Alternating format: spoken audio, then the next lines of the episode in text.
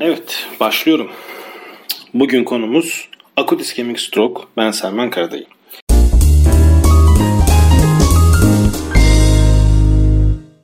Stroke'un mevcut modern tedaviler öncesi mortalite oranları %10'lardayken şu anda intravenöz alteplazla ve mekanikel trombektomiyle bu durum daha aşağılara çekildi. Ee, inmeyi akut iskemik e, stroke'da önemli bir tabir var. En son iyi olduğu saat, dakika, saat neyse işte. Yani e, en son iyi olduğu, nörolojik semptomların başlamadığı dönem. Eğer uykudaysa uykudan önceki, uykuya yatmadan önceki tanık olan kişilerin iyi gördüğü dönem ve e, bu dönem baz alarak tedavileri düzenliyoruz. Akut tedaviden bahsediyorum. E, National Institute of Health Stroke Scale diye bir skala var. Bunu açmayacağım ama sıfırdan 42'ye kadar stroke'un e, nörolojik defisit düzeyini buradan öğrenebiliyoruz. Bir de e, nörolojik defisitin ağırlığını e, disabling veya non-disabling olarak ayırıyoruz. E, stroke hastalarını ilk başta aldığımız zaman bulgularla bize nörolojik bulgularla geldiği zaman öncelikle yapmamız gereken şey kan şeker düzeyini ölçmek ve hipoglisemiyi dışlamamız gerekiyor. Daha sonra beyin görüntülemelerinde burada da kontrastsız BT öncelikle öncelik arz ediyor. Çünkü kontrastsız BT'de e, kanayıcı e, hemorajik stroke'la semptomlar benzediği için öncelikle kanamayı dışlamamız gerekiyor. MR da burada faydalı ama burada zaman çok önemli ve bu yüzden hızlı olan kontrastsız beyin BT. Yine e, tomografide, beyin BT'de Alberta Stroke Program Early Computer Aspect yani Aspect skoru diye bir skor var. E, bu da 0 ile 10 arası arasındaki bir skorlama. Bu tabi görüntülemenin, e, tomografinin skorlaması. İskemik değişikliklerle alakalı. Ve burada 0 e, geniş iskemik, 0 kötü öyle diyelim. 10 iyi, 0 kötü. E, geniş iskemik değişiklikleri gösteriyor 0. E, peki difüzyon MR ve perfüzyon BT'nin bize faydaları ne? Ki hani bunlar zaman kaybettiren şeyler demiştik. E, bu da e, bu stroke'da bir böyle core çekirdek denen bir bölge var ya da penumbra denen bir bölge var. Core çekirdek bölgesi artık geri dönüşümsüz olarak zarar görmüş e, bölge. Bir de potansiyel olarak kurtarılabilir bir penumbra bölgesi var. E, bu penumbra bölgesi e, anatomik olarak intak e, ancak elektriksel olarak fonksiyone değil.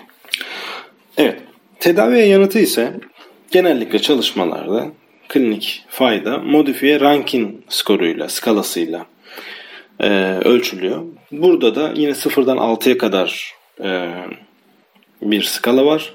Sıfır semptomsuz, 6 ölüm demek. E, burada da mesela bir e, kendi işlerini, e, günlük işlerini yapabiliyor olması. Şimdi tedavi seçeneklerine geldiğimiz zaman Alteplas yani e, tissue plasma, plazminan aktivite, aktivatör rekombinan.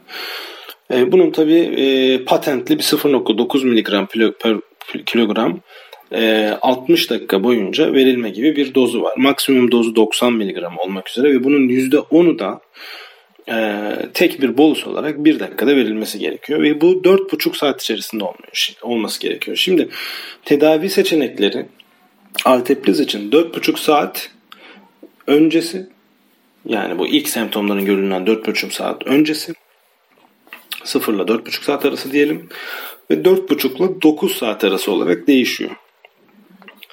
Ee, 4,5 ile 9 saat arası daha henüz e, rehbere girmiş değil. E, şu andaki şey 4,5 ama 4,5 ile 9 saat arasındaki yapılacak tedavi e, alteplaz tedavisi de e, randomize kontrol çalışmalarla şu anda kanıt düzeyi var. Ee, öte yandan mekanik trombektomiye geldiğimiz zaman o da 6 saatle 0-6 saat arasında ayrı bir kanıt düzeyi var. 6 ile 24 saat arasında ayrı. Şimdi gelelim e, şu anda biz alteplazın 0 ile 4,5 saat aralık e, mesafede verilme Yani biz hasta e, herhangi bir şey yokken bir anda dizartrik konuşmaya başladı. Tek bacağını sürmeye başladı. Geldi hastaneye. Kan şekerine baktık. Hipoglisemik değil. Görüntüleme yaptık. Görüntülemede e, iskemik alan görüldü. Ne kadar sürer? 15 dakika, 20 dakika. Hadi birinci saatin içerisindeyiz. İşte bu durumdaki olan hastaya alteplaz vereceğiz. Tabi bunun bir de kriterleri var. Ee, mesela kimlerde vermeyiz? Kimlerde vermeyiz? Şunlarda. Ee, non-disabling stroke'ta yani sakat bırakmayacak olan stroke'ta ve NIH skoru 0 ile 5 arası olan e, stroke'ta veya e, kanama riski olan hastalarda ve BT'de e, geniş geri dönüşümsüz hasarı olanlarda alteplaz vermiyoruz. Bir de tansiyon düzeyi gerekiyor. Genelde stroke hastaları e, tabi stroke sonrası kan dolaşım bozulduğu için e, beyin otoregülasyonla tansiyonunu yükseltiyor ki beyindeki perfüzyonu arttırmak istiyor. Bazen 200'ün üzerinde tansiyonlarla geliyor. Şimdi acile geldiğinde 200'lerin üzerinde bir tansiyon gördüğümüz zaman alteplaza başlayamıyoruz. Hatta geçtim 200'ü buradaki sınır 185'e 110. Bundan aşağı olması lazım ki alteplazı başlayalım. Ve e, bu alteplaz tedavisi sonrası e, ön, verilirken ve sonrasında da yani ilk 24 saatte de 180 ile 105 mm civa olması lazım. Yani orada 5 mm civa için bize iki tane değer ezberletmenize de sizin ne demeli bilmiyorum yani.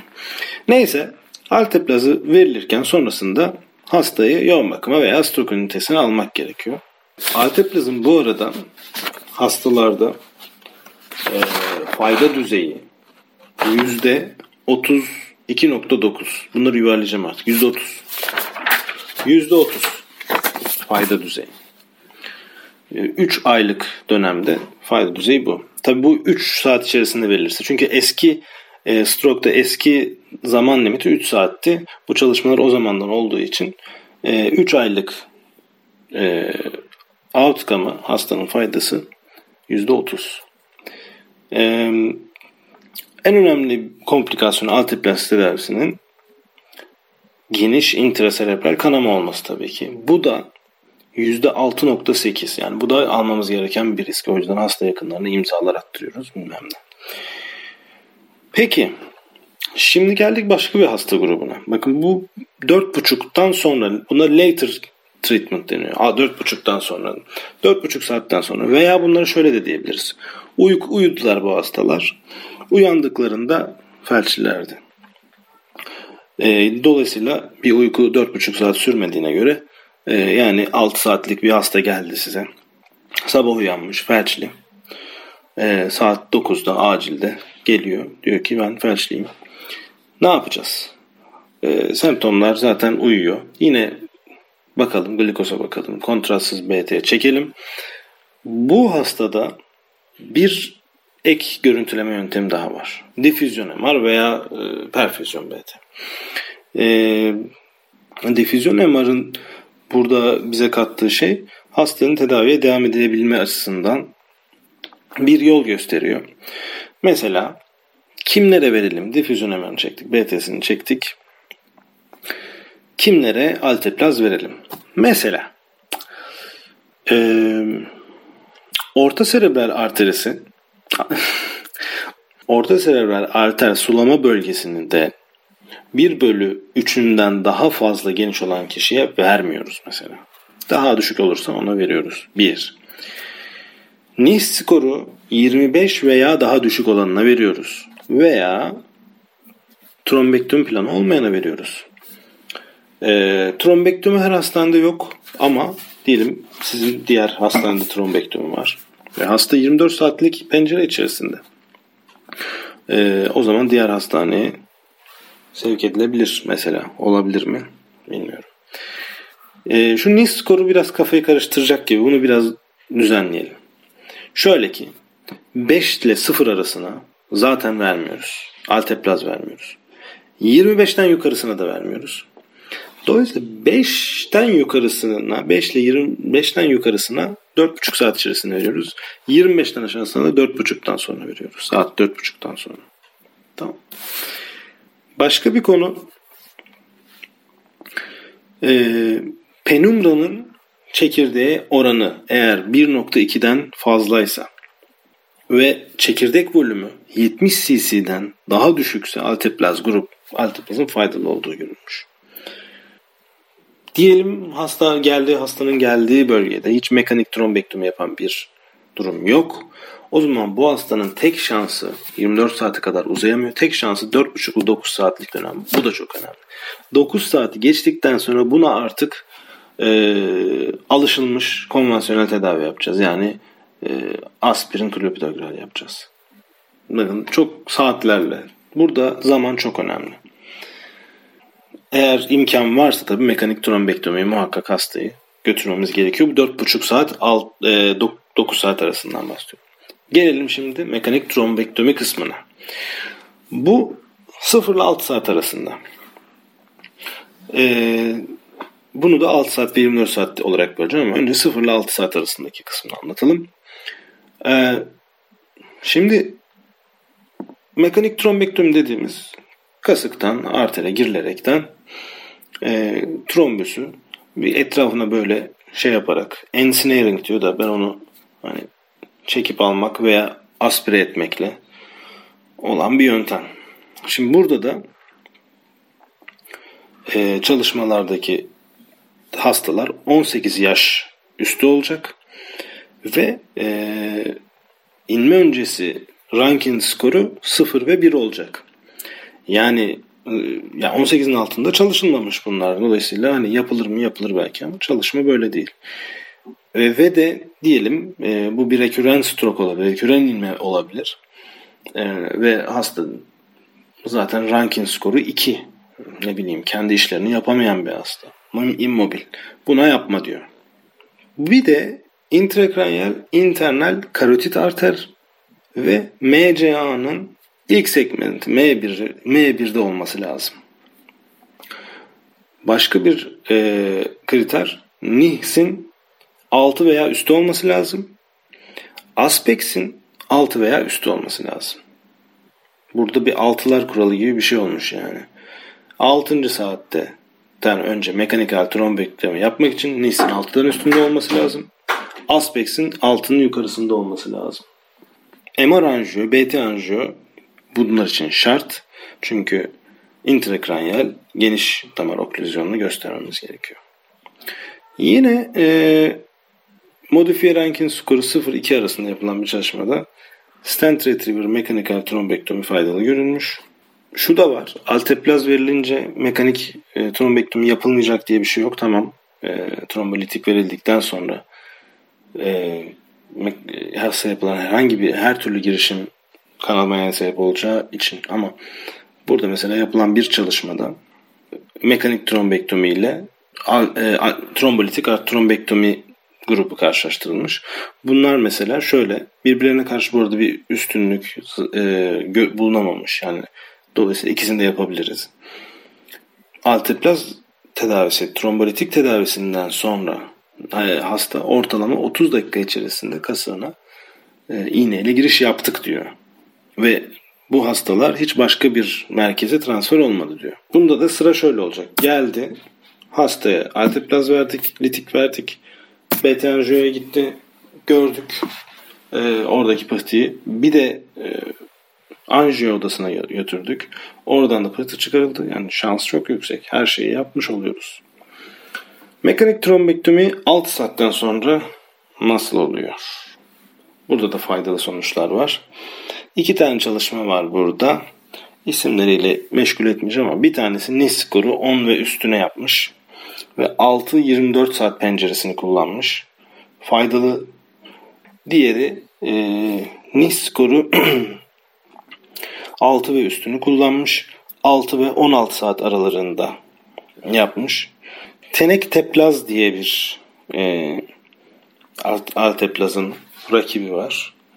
Bunun avantajı daha fibrin spesifik, fibrine özel olması. Bir.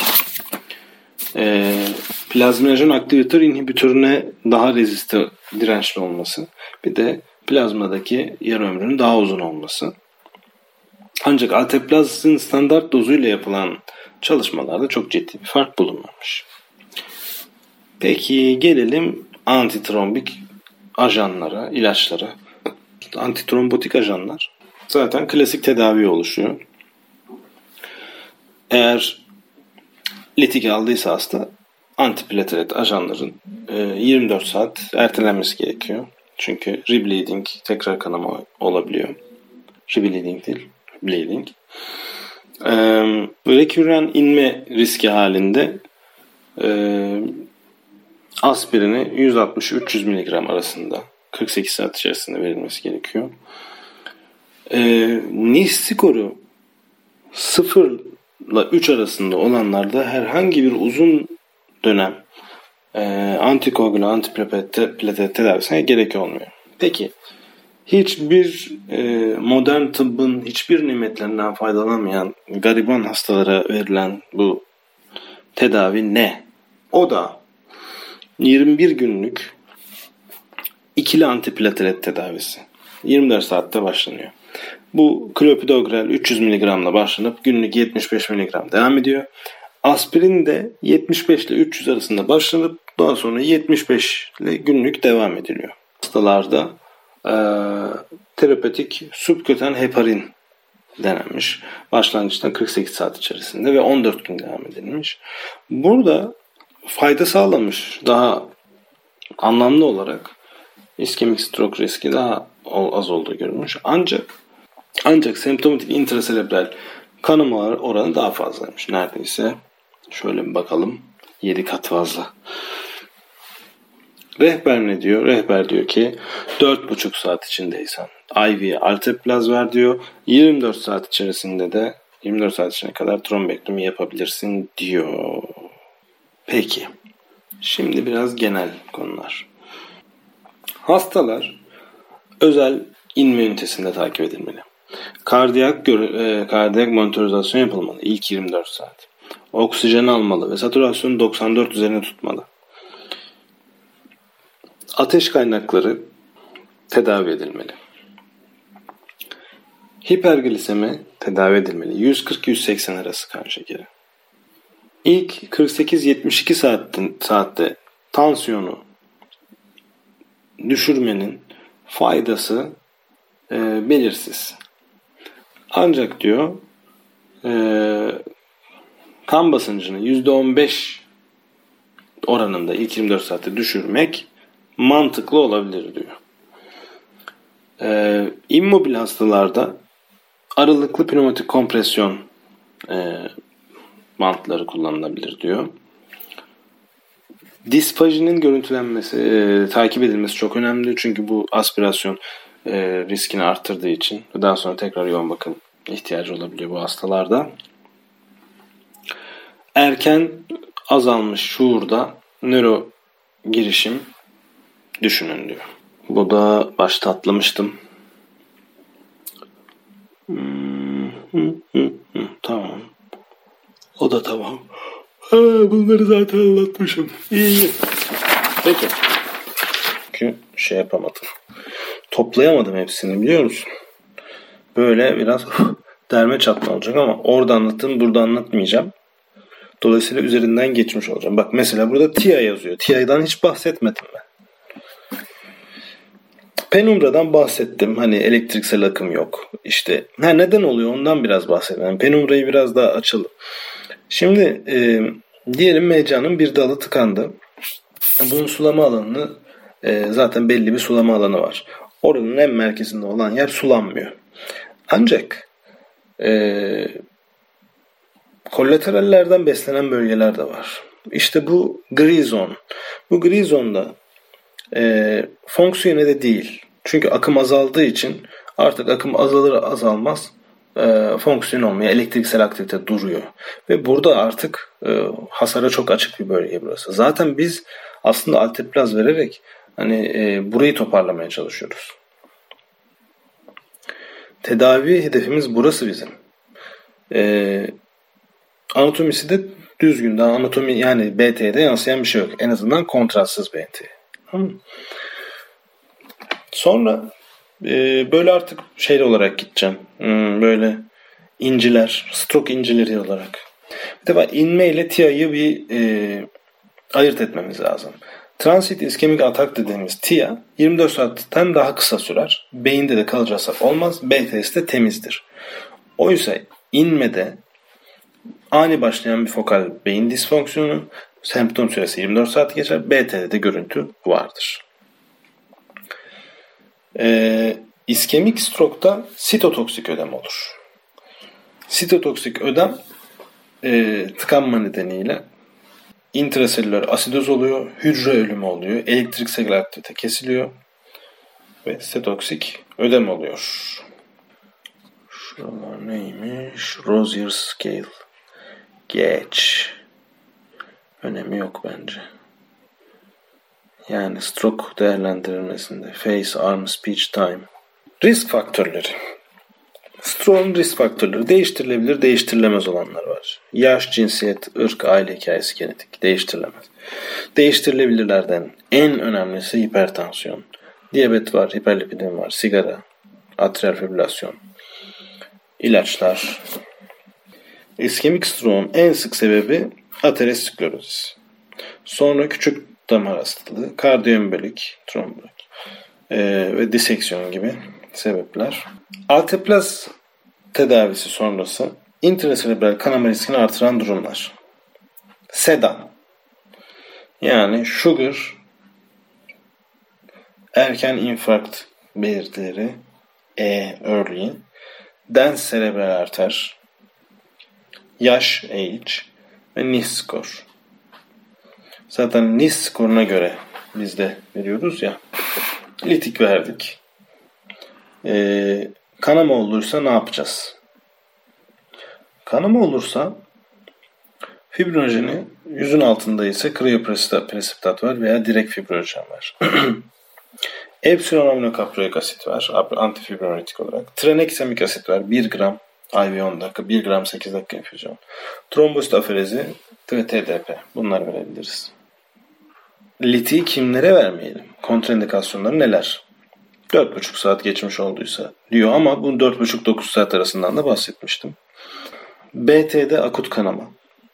BT'de demarke geniş hipodensite. Yani hemisferin 1 bölü 3'ünden büyük olan. Ee, sistolik kan basıncı 185'in üstünde. Plateletler 100 binin altında. İnere 1.7. APTT 40 saniyeden daha uzamış olan beyin tümör anevrizması olan, son 3 ayda kafa travması, kafa ameliyatı ve son 3 haftada giz kanaması geçiren trombin inhibitörü veya faktörün inhibitörü kullanma durumunda veremiyoruz. Evet, hiperdens mecra görürsek tıkanıklığın erken bulgusudur. Bu kötü prognoz belirtisidir. Trombolik tedavide venöz ve arteriyel girişimler ilk 24 saatte yapılmaz. Foreal kateter ilk 30 dakikada yapılmaz. NG sonda ilk 24 saatte yapılmaz. ASA, klopidogrel, heparin, düşük moleküler heparin ilk 24 saatte yapılmaz. Evet, kızım şu anda içeri girmek istiyor. Ben onu içeri alayım. Burada biraz ara verelim madem. Girebilirsin.